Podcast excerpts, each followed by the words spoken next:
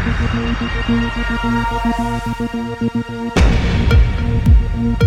everybody, it's David Plouffe. Welcome to Campaign HQ. Uh, well, it seems like the last week has really been like a decade uh, in terms of news events. Obviously, the untimely and, and uh, passing of Supreme Court Justice Ruth Bader Ginsburg is going to affect not just this election, but our country uh, for decades to come. I'll come back to that. Um, you know, Donald Trump has intensified his campaign events. Really, they look like super spreader events, uh, larger and larger crowds, no masks. He's now making fun of people who wear masks, uh, despite his CDC director saying, you know, 90% of Americans are still vulnerable to catching COVID. We passed the 200,000 mark in, in terms of fatalities uh, just in the last few days. Um, and we have a presidential debate uh, right around the corner. So, uh, an eventful week in this 2020 campaign. Um, you know, I'd start with the Supreme Court uh, fight. Uh, nobody knows how this will play out in the campaign. I think it's pretty clear, unfortunately, that the Republicans are likely now to confirm Trump's pick, which he's going to announce this Saturday before the election.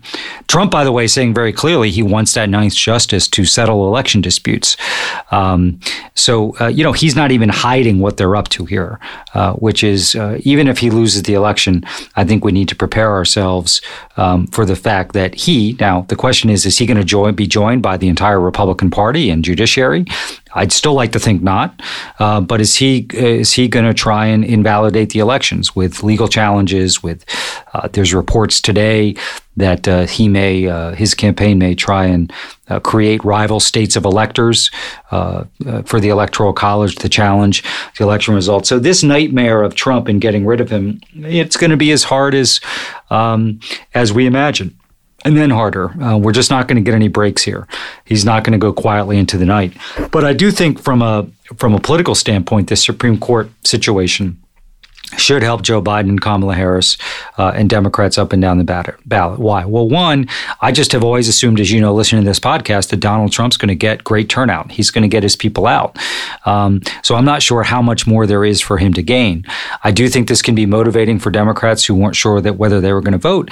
Uh, but I think the stakes of this election, you know, if if um, Trump is able to nominate uh, another conservative jurist, and, and that person follows through on the following, uh, you know, eliminating uh, the ACA, which means 130 million people with pre-existing conditions may lose coverage, certainly pay more for it. Uh, tens of millions of people will lose health care coverage. A woman's right to choose uh, may be uh, now illegal in this country. N- no doubt it will side with polluters, this new constituted court. So our air and our water um, and, and all the health outcomes that come from that will be um, really severely disadvantaged uh, for decades, voting rights, uh, you name it. So the stakes, I think, of this election, were, which were already enormous, have only grown so. And I think the stakes being as large as possible and what a second Trump turn could mean um, helps Joe Biden and Kamala Harris. And I think that's uh, a key part of their debate strategy has to be continue to raise these stakes. Um, you're going to have to throw some punches, but not, you know, exist solely in the mud with Trump and Pence. You want to raise the stakes and make sure people understand what's happening in this country and what could happen to it. The Supreme Court uh, nomination has also created a lot of uh, more discussion about if the Democrats win the White House and if the Democrats win the Senate too big if still. We all have to work hard to make sure that's the case. Um, and they could have the votes for this. You know, should they get rid of the filibuster? Should, if so, should they expand the court? If so, should Puerto Rico um, and uh, the District of Columbia be admitted as states? Uh, you know, should we, um, in a purely partisan way, do a lot of things on energy and climate and healthcare that we've waited a long time? And I'm of the view that um, the answer is yes, but only if uh, Democrats um, take full advantage of that. I you know, talked to Claire McCaskill uh, about this topic a couple of weeks ago, and, you know, I think her concern is, you know, the Republicans in a non filibuster world, they will have a laundry list of things that they've wanted to do if they control all branches of government, and they will do them all. They don't care what anybody says. Uh, and so, listen, if the Democrats uh, do move forward, if they, if they win all these elections, um, with expanding the court, uh, with uh, statehood for Puerto Rico uh, and D.C., uh, with so many other important pieces of legislation economically, health, climate, which almost assuredly would be either either exclusively uh, Democratic or almost entirely Democratic, because I think the Republican Party will hold together in opposition to whatever Joe Biden and Kamala Harris want to do. Um, uh, you know, it only works is that they do it all, which means, you know, the New York Times editorial page and some progressive, uh, uh, you know, institutionalists, I guess, and, and others will say, you shouldn't do this, or if you do this, the Republicans are going to do something else in 2025. And you just have to ignore all that. So I'm of the view that let's maximize election wins and then let's maximize the change that can come uh, because of those election wins. So it'll be fascinating to see how that question uh, plays out. I, I think generally my experience has been Republicans expect Democrats to blink. They just do. They expect us to back down when there's criticism. And so this would be a time, I think, for no blinking, just staring straight ahead and doing what's right uh, for the country. Um, the debate is next Tuesday. I'll be speaking to you on this podcast post debate, um, um, and and I'll certainly have some thoughts there. Um, but you know, this debate um, has only been made more important by the Supreme Court uh, nomination fight, been made more important by reports that Trump, you know, has real plans to try and steal the election. Made more important by Trump this week saying um, that really no one's been affected by COVID uh, 19, even though we all have, and uh, we've had hundreds of thousands of people lose their lives, millions get sick sick, so many kids uh, not able to learn. You've got people who've lost their jobs and their their income. So uh, a terrible uh, statement by Trump, um, even for him. And I'd expect Joe Biden to make him pay a price for that. But but this debate is enormous next week, and and my view is is if Joe Biden comes out of that, um, you know, showing that he's tough enough to take on Trump. Um, I'd like to see him dominate Trump if that's possible.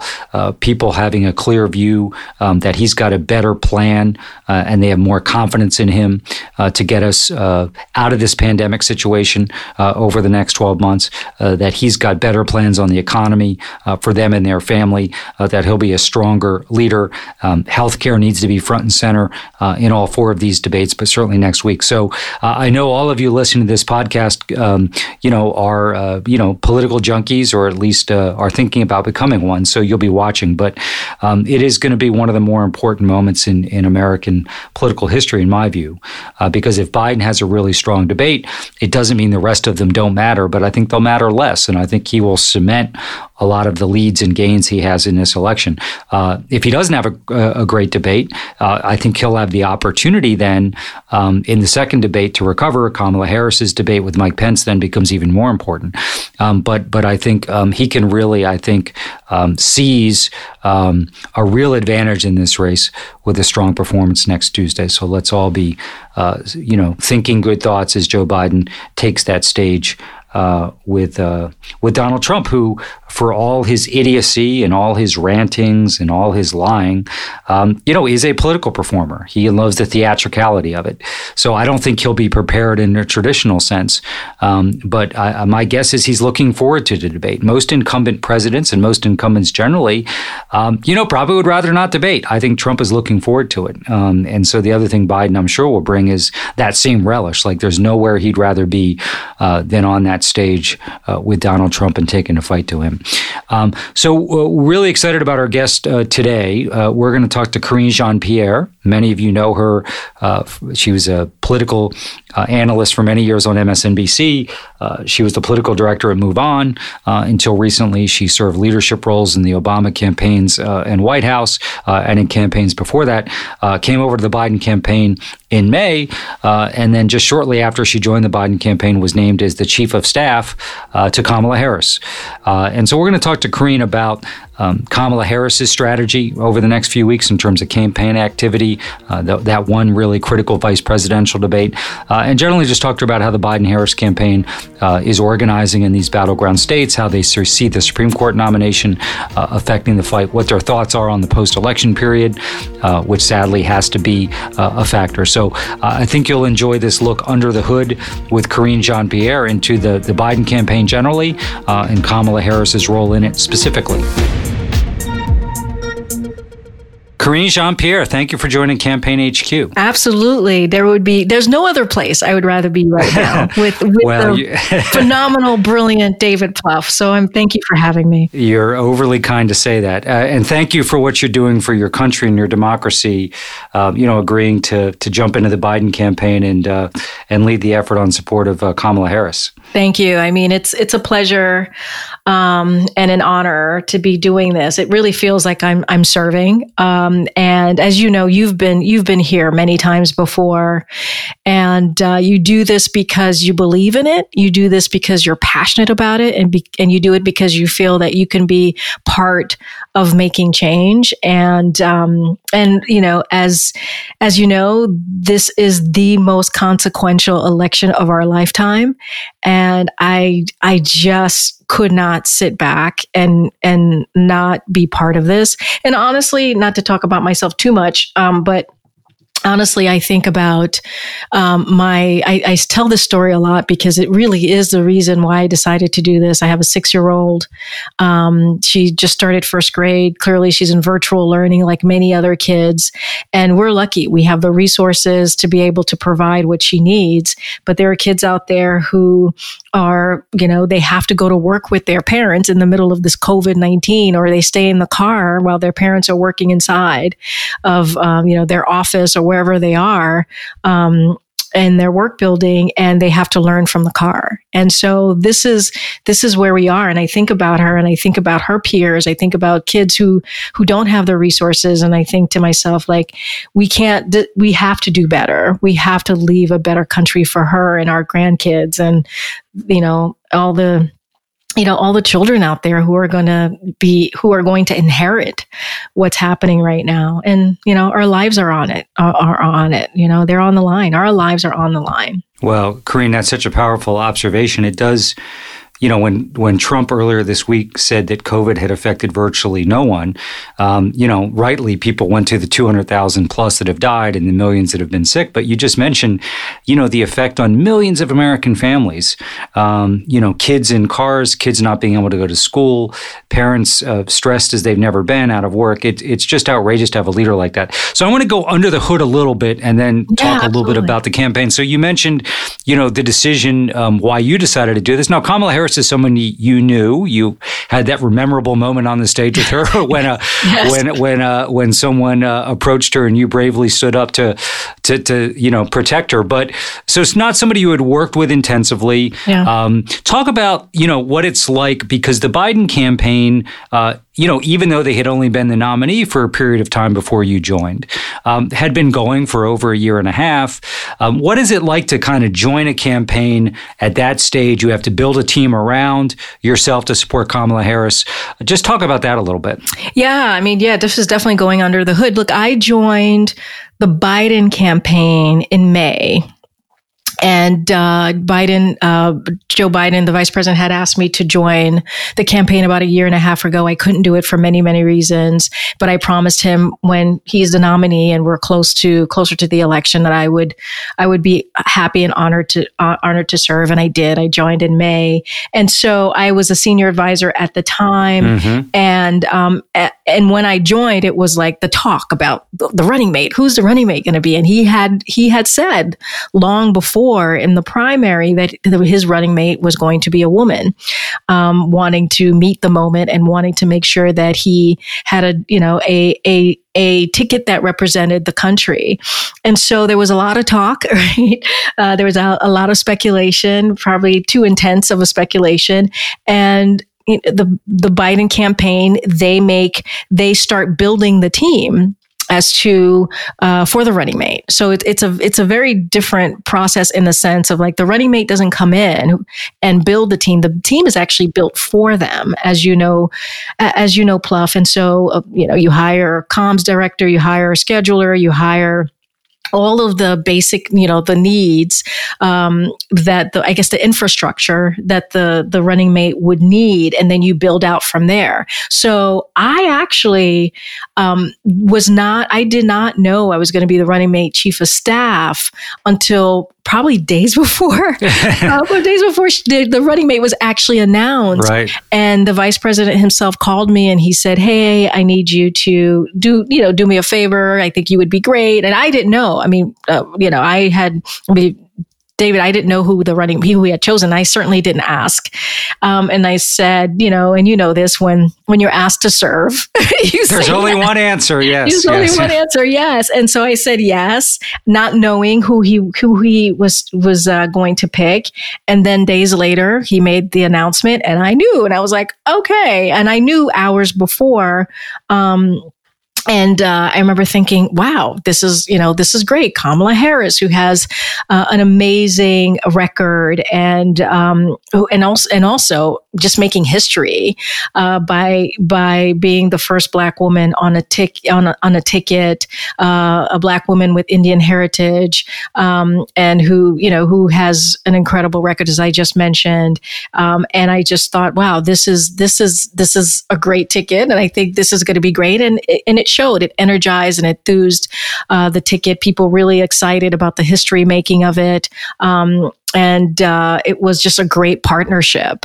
And so, and so the moment I was announced, I was actually announced the same day that she was announced. Then I was able to actually uh, take over the team that was put together and and start going. And it was quick. It was I was announced, she was announced now the team knows that I'm part of that I'm part of that I'm the chief of staff, and then it is basically we head to Delaware to make that uh, to make the the speech of the you know the, that first speech of the running mate, um, and then you know the next thing is is the convention because all of this clearly leads into convention, um, and so it's just you just go you just go and it's it's yeah. a sprint and um, it's been a sprint since with big moments. The next moment, as you can imagine, is debate. Right. You know know, her debate. Well, you, Karine, you capture the just unrelenting pace, right? I mean, you join the campaign in May, working around the clock. Then you get asked to serve as chief of staff. You don't know who it is. Then you find out the same day. You inherit the team, and then you have to start making decisions. It's really, uh, it it's is a sprint. Yeah, yeah, it really is. And it's not like the way you know you know this before you start a big campaign. There's like you plan for hopefully a year or more. Right. You lay out. You lay out like you know what you're thinking, the messaging, how you're going to run, what the candidate, da, da, da, I mean, it, it's a big, long process, and there's none of that, right? There's or at least a couple weeks. Like you literally had uh, not even a couple hours. So let's talk about um, uh, you. You come out of the convention, uh, a great Democratic uh, convention, I think, um, by all accounts, under grueling circumstances, or certainly challenging. Um, and Kamala Harris has begun to spend a lot of time out in battleground states. She was in uh, Michigan yesterday. She's been there previously, Wisconsin, Florida.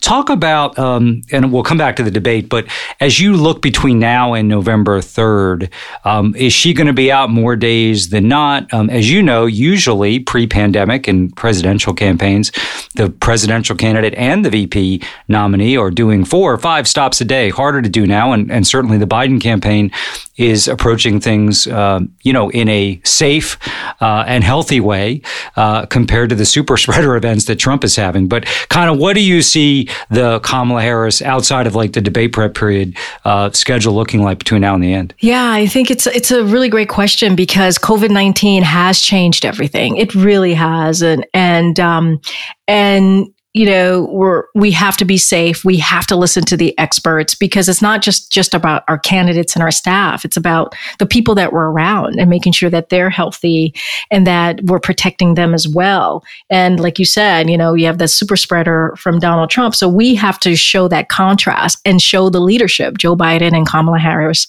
has to show what leadership actually looks like. Look we've been you know we've been consistent consistently on the road over the past couple of weeks, as you just mentioned, David. We've been, I think, uh, the, the the senator herself has been to California, Wisconsin, Pennsylvania, Florida, Michigan, as you just mentioned yesterday, and you know we will continue to travel as long as it's safe for us to do so.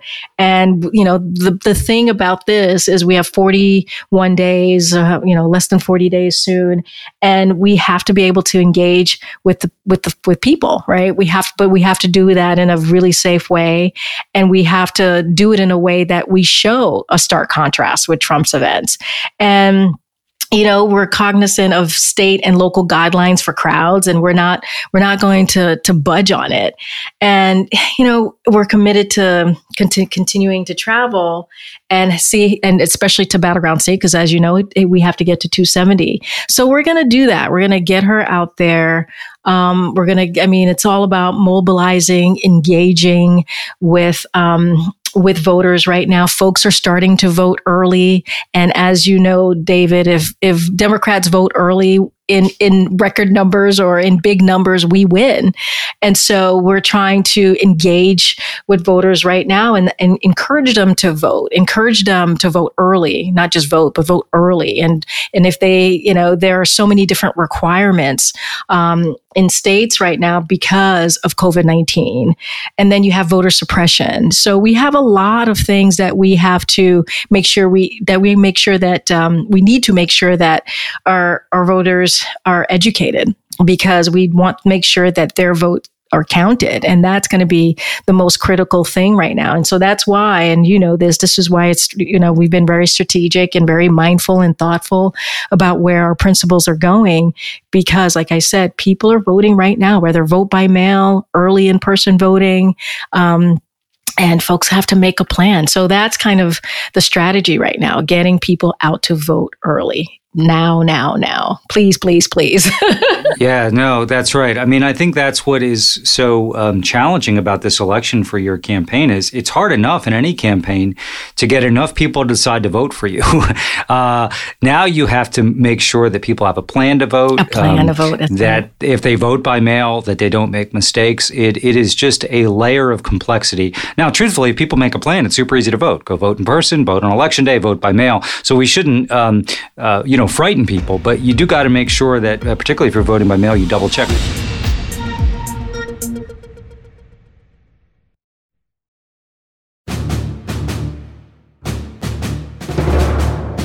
So let's talk about the debate for a VP uh, nominee, um, even uh, more so than the convention or their first speech alongside their running mate. It's the most important um, part of the campaign for yeah. them. Um, and you only have one shot. Fascinating here because, of course, uh, the presidential candidate, Joe Biden, ha- now has uh, both been in two vice presidential debates and did well yeah. in both against Sarah Palin and and Paul Ryan. Uh, it's been reported you've got Mayor Pete Buttigieg uh, playing um, uh, Mike Pence in the stand-in role. But talk about the importance of that debate, how you guys are preparing for it, and also Karine. I had Claire McCaskill on this podcast a couple weeks ago, and she said, you know, she was concerned about the expectations getting out of whack for Kamala. She's a great debater, but like Mike Pence has been a fine debater too. Like, talk a little bit about that. Yeah, I, I look. I think she's right. I, I agree with the former senator. Um, you know, Mike Pence is a very good debater, and we have to be mindful of that. And, um, you know, we have to be mindful of expectations and understand that, you know, we're dealing with someone who's very good at, at lying and not answering questions and, and, um, avoiding kind of a real conversation. And so this is what Mike Pence has done. And um, I think that um, you know, Kamala Harris is going to be Kamala Harris. We're going to see the person, someone else who is a, a, very good debater, someone else who who knows how to prosecute the case, right, against Donald Trump, against Mike Pence, and she is going to show that contrast. Um, so, but yeah, I think that people need to be very, very mindful. I agree. I wholeheartedly agree with the senator. Like Mike Pence is a good debater. He's very good, like I said, of being evasive, of not answering the question directly. Um, of of do you know he's he this is who Mike Pence is and that's how you know he's kind of supported and and kind of protected uh, Donald Trump and so um, I think we're we're looking forward to it. It is an important moment. Um, we're being you know mindful and thoughtful, and uh, you know she's going to be prepared uh, to to deliver a good performance. But I agree with Senator McCaskill. And so you know historically, um, whether it's the VP candidate or presidential candidate, um, you know, you you go somewhere. At least we certainly did. Um, out in the country, you spend three or four days uh, cloistered. Now, Joe Biden, uh, you know, did that in Wilmington.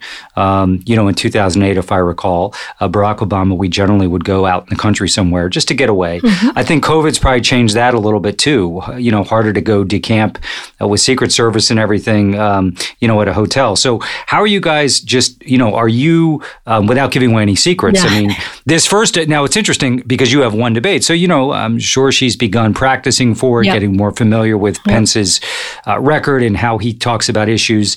Uh, will you guys do some? It's been reported that Mayor Pete will play that role. Will you guys do some formalized practice sessions? I mean, look, we'll do we'll do what it's needed to to get her prepared. I can't confirm Mayor Pete. Yeah, I figured I you'd say that. Yes, I can't say that, but um, he's got the Hoosier thing. But yeah, right, right. I could say that look, she she will be prepared, um, and uh, we want her. Clearly, the campaign broadly wants to make sure that she has everything that she needs, right, to prepare. Um, and you're right, COVID nineteen makes this difficult. It makes the debate difficult. It makes you know talking to people, uh, voters in person difficult. It makes us, you know, even right now, I'm talking to you in my office at my home. I should be in, in a Philadelphia, office. right, right, yeah, right in Philadelphia, or even on the road, mm-hmm. um, in my hotel room, talking to you or something, right? Not in not at home with 41 days to go. And so um, it, it, has changed everything. So we have to be mindful. We have to be careful. We have to uh, adhere to ordinances in different states on how many people. I mean, it's just it's just a lot to, to deal with. But she will be prepared. She is looking forward to debating Mike Pence. She will make that contrast. She will do what Kamala Harris is very good at doing is prosecuting the case. I'm curious, Karine, you, you've been around politics for a long time, and I think um, what's interesting and, and, very difficult about Trump and Pence. So, you know, if you look back in 2012, the first Obama Romney debate, which was such a disaster for us, it was a disaster for a lot of reasons. We didn't prepare him well. He didn't want to be there. and that was kind of evident to people. But also, Romney just kind of, you know, blatantly lied about his tax and economic plan. Um, and I think that took Obama by surprise. Now, compared to Trump and Pence, uh, you know, Romney was the picture of of uh, honesty and forthrightness. so How do you prepare for Trump and Pence? Because it is not just Trump. You know, it's almost like preparing for Jello with a scorpion embedded in it, right? Yeah. They just lie and lie and lie, and it's hard to prepare. Like you know, you know, normally in a debate, you're like, well, they're going to say this about their record or their idea, and this is where I think they're wrong, and they're going to, you know, then come back and say, well, you're wrong about this.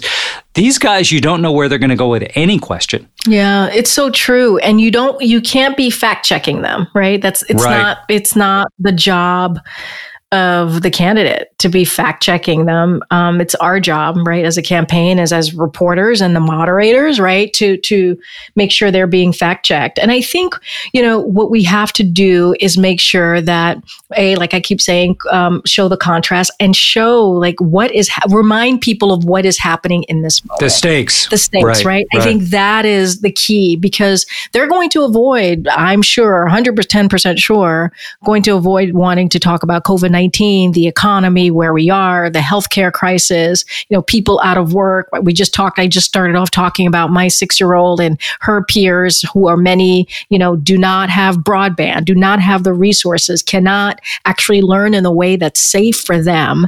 Um, you know, this is Trump's America right? We he loves to talk about biden's america but we're living in trump's america where kids are not in school people are dying there's covid-19 that's being mismanaged there are tens of millions of people who are losing their jobs and cannot you know it's, but october 1st is not far around it's not it's right around the corner. People are not going to be able to pay their rent or their mortgage. Like these are the th- real kitchen table everyday issues that we have to just keep talking about keep leaning in on make sure that the American people know that there is new leadership coming if they vote Donald Trump out. And that's what, you know, that's what Joe Biden and Kamala Harris are going to continue to do is kind continue to show that contrast and not let people forget where we are in this moment. Um, because the lies are going to be there, right? The lies from Trump, the lies from Pence are going to be there. And we just have to continue to not let them control that narrative and make sure that we are clear and precise about our messaging, about our plan, and what a Biden and Harris administration will look like? Well, these are going to be must watch. Every presidential debate historically uh, has mattered. These may be at the top of the list, and I'd imagine both the first presidential debate and then you're the debate that you're preparing Kamala for, you know, should have record ratings. Um, and, you know, th- I think that's good because I think the stakes, the facts, you know, if you've got a lot of the people are going to vote in this election firsthand watching, um, I think that definitely advantages, uh, you know, the Biden Harris ticket.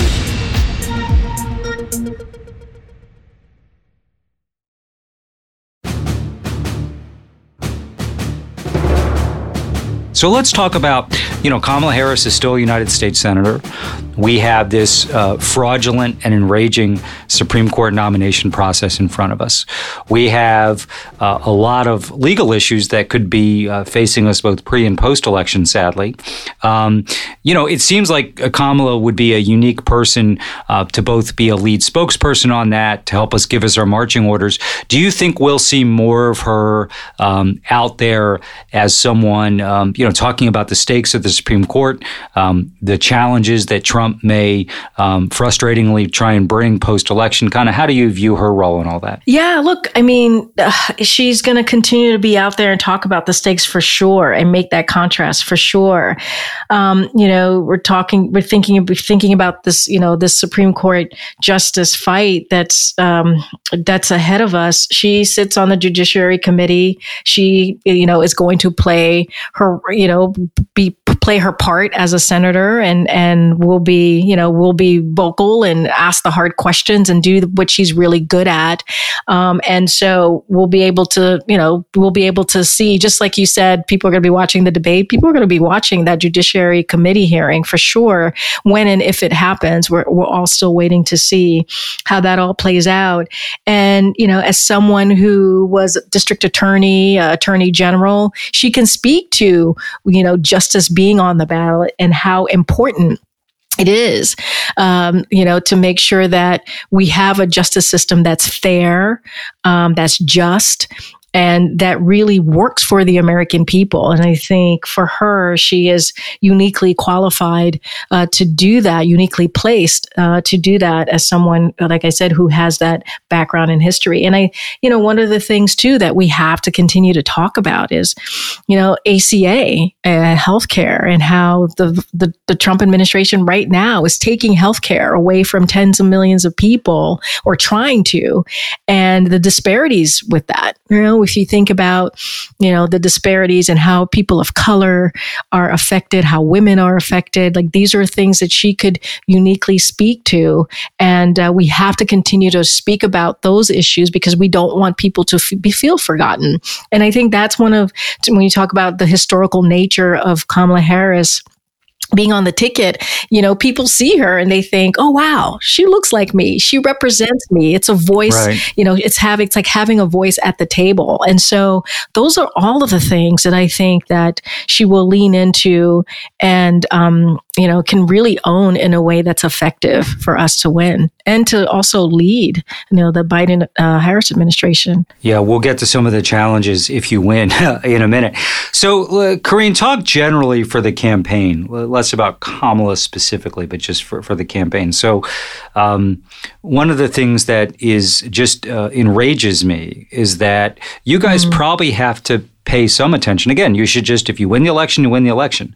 Now you have to focus on, well, we really would like to make it clear as possible early, whether November 3rd or November 4th, Florida probably being key there, that we won, to make it harder for Trump, you know, to declare victory. Uh, I think there's also an argument that, you know, you try to win every election by as much as possible. But again, just getting to 270 uh, is what this is about. But, you know, do you need to win a decisive victory to make it harder for Trump to enlist his enablers in an effort to basically um, blow up the Constitution and our democracy and try and steal the election. So, uh, talk about that. I mean, obviously, you're just trying to get enough votes in enough places to win, but how much is that a factor for you guys as you're uh, thinking about these last six weeks? Look, I, I agree with you. It would be it would send such a loud and resounding message if we were to win resoundingly, right? In a in a like like, hey, we won in such in like in such a big way that we're sending uh, a clear message to not just Donald Trump but to Republicans, and that would be incredibly important and I think key in being able to move forward and do that transition of power for sure, for sure, for sure, for sure. Um, but we're just going to have to keep working, right? We have to keep working and earning every vote possible and getting people engaged and enthused and mobilized. You know, this is about mobilizing voters at this point. Uh, but look, I, I honestly think David, when you think about, you mentioned 270, I think I mentioned it earlier, you know, we are creating multiple paths to 270, the electoral college votes. And I think that's what's key. You know, I think we, yes, we, it would be great to get those numbers high, high, way up. But I think having the multiple paths gives us, uh, gives us, um, a, a, greater path to victory. I would like to think.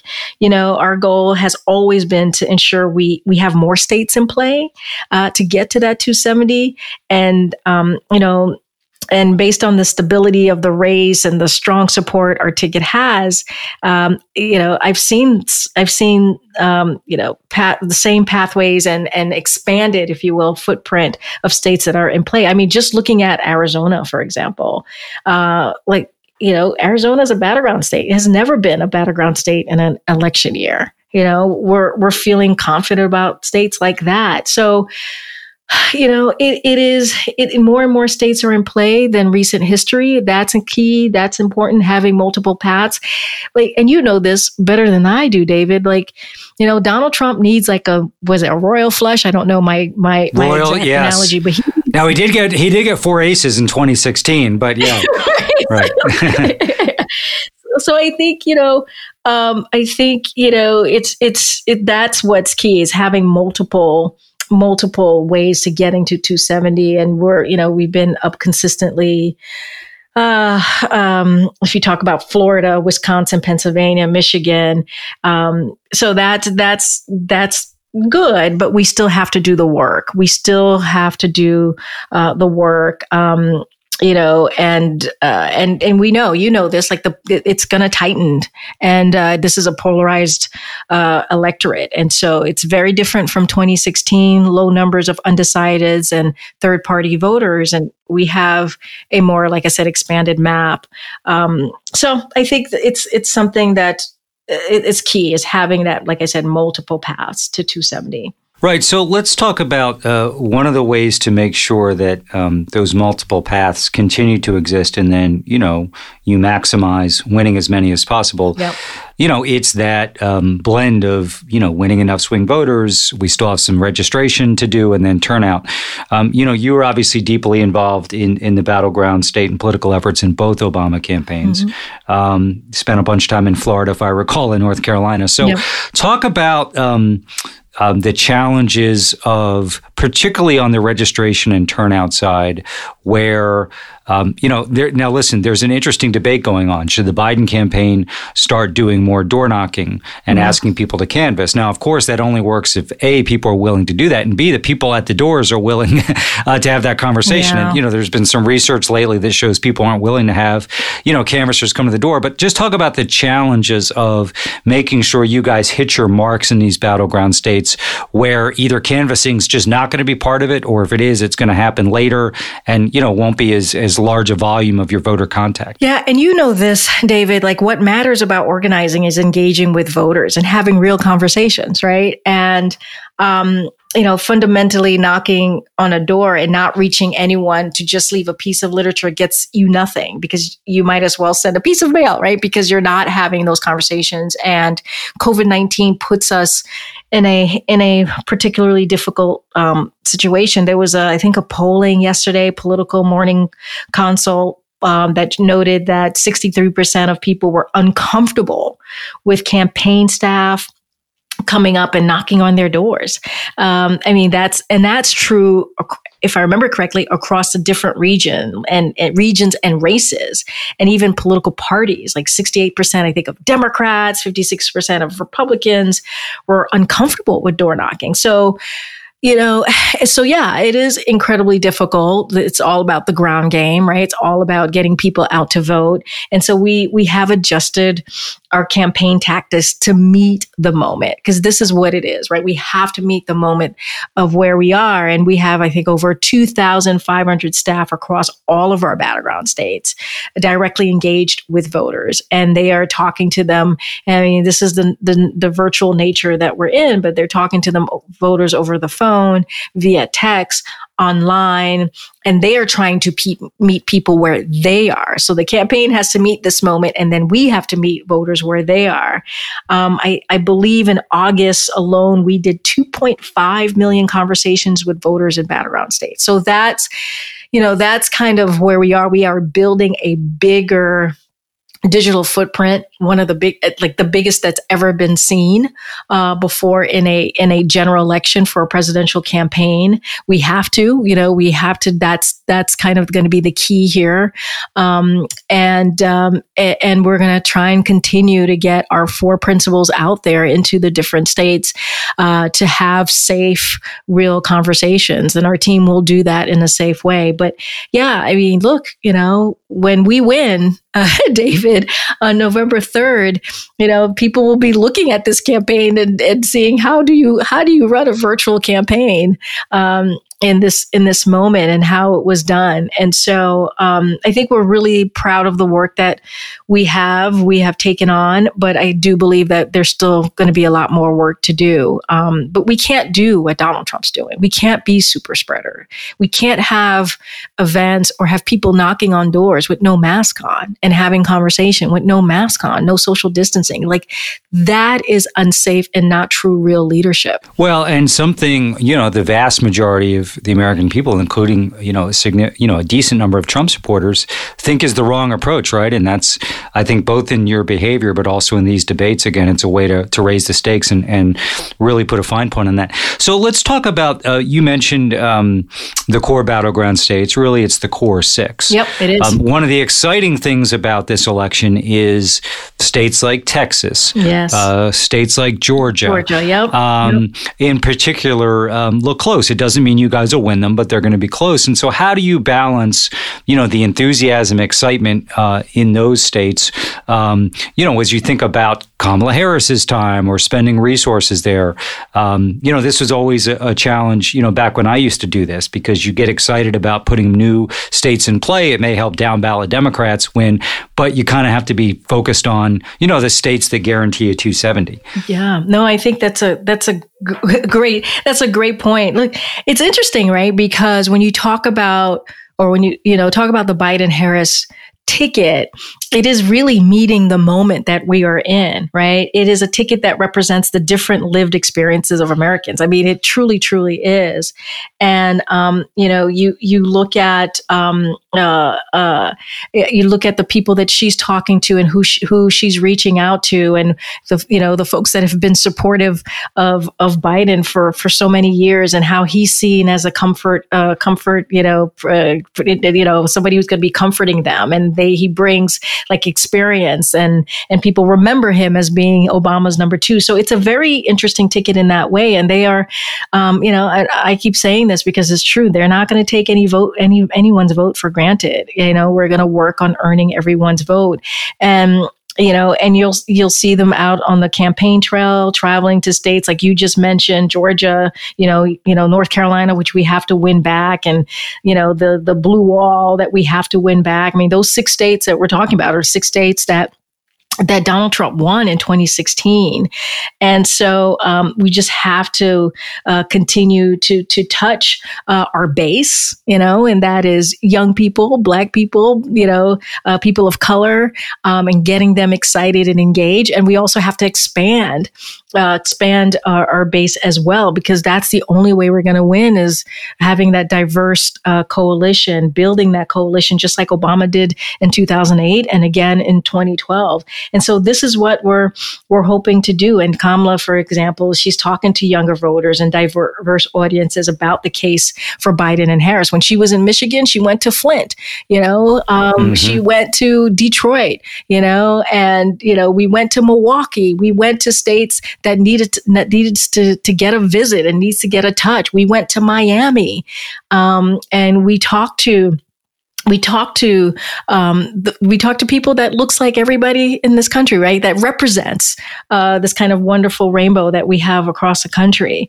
So we're talking, like I said, Black community, Latino community. We're doing it virtually. We're doing it in in, in her travels, and we're talking about the real issues that that um, that affect working families. And this is what I was saying. Like we have to remind people, like what Trump's America looks like and also excite them with what real leadership could possibly look like. So it's that it's that contrast and building up the enthusiasm and excitement. And i do believe this is what the biden harris ticket does. It really uh, brings that enthusiasm and that leadership and it's a it's a combination. Right and we've seen enthusiasm levels uh, for the ticket particularly amongst younger voters grow and that seems to me another important imperative of, of the debates right is um, to to make sure that continues.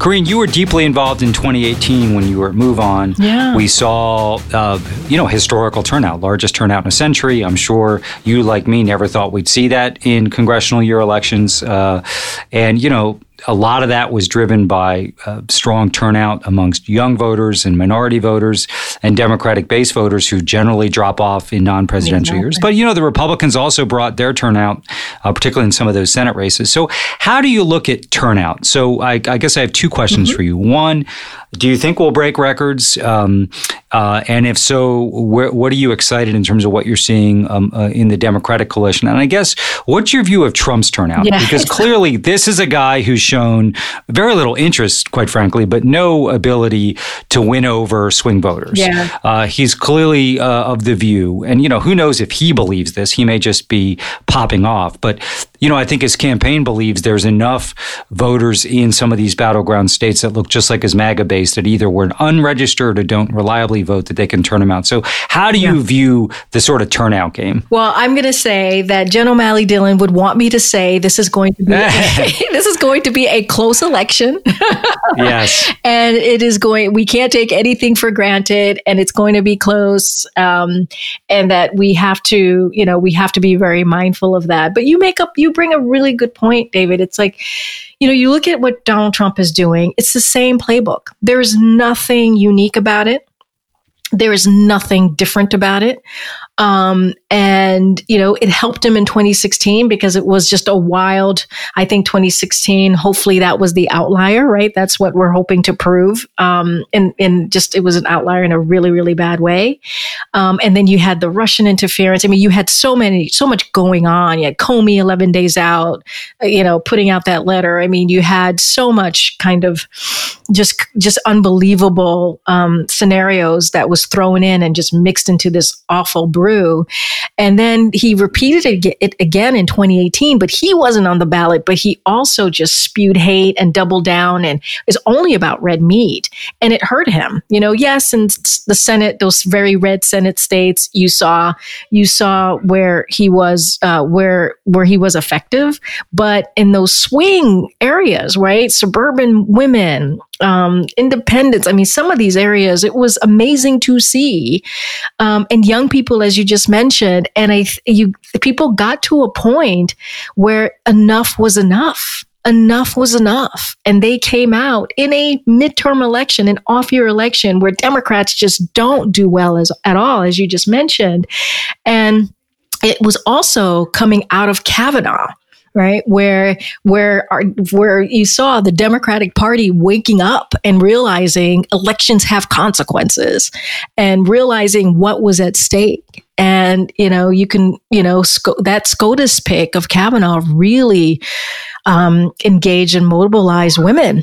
So I think that it, it just, it just, um, I, I think now you look two years later to 2020, you know, we still, we, we registered tons of new voters, right? From 2018 that, you know, we can get them even more engaged because 2020 is such, is, is such a, a a prime uh, election with the presidential. So there are things that I believe will be carried over of of the of the kind of of of the of the things that we were able to do and the things that we gained by voters and and the historical numbers that we can you know kind of build from that. And so I think that puts us, when you think about voter turnout, and I think that puts us in a really good place um, for 2020 just because of all the work that was done, and not just 2018, the work that was done in 2017, the work that was done in, in, in of course, 2018, the work that was done in 2019 and you think about like historical candidates like Stacey Abrams in Georgia and the work that she was able to do. So there was a lot that was done in between 2016 and 2020 that's going to play into how well our campaign and the down ballot does on November 3rd. And so that gives me confidence. Uh, but we have to earn every vote. And now we're doing it COVID 19, which is just kind of insane right. and unbelievable and, and sad. You mentioned uh, Kavanaugh and the effect it had on 18. So now we have another court battle, um, this one even closer to an election. So, you know, let's be clear if, if Trump and McConnell ram through their pick, um, you know, that's going to have potentially decades long worth of damage, right? Unless we, uh, you know, add to the court next year if we win back the Senate. But so my question, though, as you look at the politics of it between now and November 3rd, it would seem to me an unpopular president uh, using an unpopular process. So we now know most people think this should wait and the winner of the election pick it. Uh, to pick someone who I think is going to be uh, viewed deeply um, negatively uh, and will result in unpopular things being done. You know, get, eliminating a woman's right to choose. Uh, you know, 130 million people losing pre-existing condition coverage. Tens of millions of people losing health care. Uh, you know, easier to pollute our air our water. The list goes on and on, uh, and it's cataclysmic. But it would seem to me that um, even though we're this close to election, we still have voters that are undecided. We still have voters undecided about voting. And it would seem to me, as damaging as the Supreme Court pick will be, you know, after the election, it would seem to me in the next six weeks, this is something that should help your ticket. Yeah, I, I, I understand that feeling because, you know, I was just, as you said, I mentioned Kavanaugh and how it really mobilize and engage in particular women. And i think that there's been an awareness after um, after kavanaugh of how important the supreme court is. Um, and that's with our base with our party. And one of the things that you know we know this republicans did very very well which is one of the reasons trump won in 2016 is they were able to connect um, you know ideology to the scotus pick and it helped them tremendously um, in 2016 and i think that you know i think that that's you know now i see the excitement on our end uh, where people just understanding like what does it mean um, to to to to have the ability to pick uh, a judge that could that will could you know likely spend the rest of their lives on their court and change everything that we care about everything that we care about and how scary that is um, depending on who has that power right? And this plays into uh, elections have consequences elections have consequences. And you think and i think you you couple that with who ruth uh, uh, Ruth Bader Ginsburg was, RBG, notorious RBG, you know, she was someone who put, you know, who was all about justice and fairness and equality for all. And, and who fought for that, not just as a judge, but throughout her career and what she meant to people. And you, you, you combine that, um, with the fact that now, you know, what the Supreme Court could potentially looks like, yeah, you're going to get some energy on our side. Yeah, I think it, it could potentially help Democrats, but we have to capture that energy. We have to continue to make that contrast. We have to make sure that we let people know, continue to say everything is on the ballot, even justice, right? Justice is on the ballot on November 3rd. And so um, that's what we have to continue to do, just kind of hammer that home and tap into that energy and carry it with us. Right. Well, I, I you know, I agree with that. I think, you know, you obviously have to turn that excitement and enthusiasm into vote. But I, I do think mm-hmm. that um, this dynamic is something, oddly, that some of these senators now who will vote to confirm may lose their seat uh, because of it. And uh, yeah, right, rightly so. So, Karine, last question. You've been very generous with your time. You mentioned that that justice is on the ballot. So many things are on the ballot. You know, um, our healthcare, our economy, uh, whether we actually uh, can can move beyond this pandemic. Um, we obviously can't trust Trump even when there's a vaccine to distribute it. Our alliances, but Trump is really putting the very nature of our democracy democracy on the ballot. And it would seem to me, um, obviously, you uh, and the other leadership of the campaign, and you mentioned the thousands of organizers out in the states and all the volunteers, you're just focusing on winning enough votes. But you also have this added complication of what's Trump going to do post election? And again, mm-hmm. my sense is if the win is early and decisive, um, and you know, I may live to regret these words because maybe maybe Republicans and even the Supreme Court will just do whatever Trump wants, but that the election will stand. But how much time are you guys having to spend preparing for post-election scenarios? It's a good question. I mean, I I myself is I'm not spending any time at all. I you know um, I see I know there are outside groups that are uh, and I'm glad that they are. They have um, they have um, put up you know multiple scenarios and are dealing with those multiple scenarios and and trying to figure out what does that look like and how they could be helpful. Uh, our focus honestly, David, has been f- purely on like winning and how do we do that? Um, and how do we like what, you know, how do we get to, to 270 and our multiple different kind of scenarios on doing that? And I, th- if we do our job, I really truly believe this, David, if we do our dro- uh, job and win in a big way, which I think we could do, um, then then I think hopefully that story won't happen. But we have to do our job first and let others do that, right? Let others kind of focus on that. And I'm glad that's happening. Um, but yeah, I, I, think that's, that's kind of where we have to do be is like do our jobs, make sure we're engaging with, with voters, make sure we're earning those votes, make sure we get those, you know, folks out there early voting, make sure we continue to talk to people about what their voting plan is, uh, make sure that people's votes are protected um, that's going to be something else we're dealing with, you know, voter suppression, and uh, but understanding that um, we can do this, you know, but we have to, you know, it's all about the ground game, all about the ground game right now. Well, Karine, thank you for what you're doing for Kamala Harris, for Joe Biden, uh, for the country and our democracy. It, it is it is uh, just hearing you talk the challenges of of executing a presidential campaign during a pandemic um, with a candidate who's saying he may not. Um, uh, abide by the results with the voter suppression, where the Supreme Court nomination, uh, literally the confirmation vote could be days before the election. So these are historically uh, challenging times, and, and glad that you're, um, you know, supplying your time and talents to make sure that uh, we get rid of Trump and, and Joe Biden and Kamala Harris uh, take office on January 20th. Yes, yes, yes, yes, David. Thank you so much for the conversation. Hope you and the family are doing well, and uh, hopefully I get to see you in person soon again. But thank you for the conversation. I know. Appreciate it. I know. I, I, miss our chats in New York, and maybe they will happen again someday. Thanks, Karine.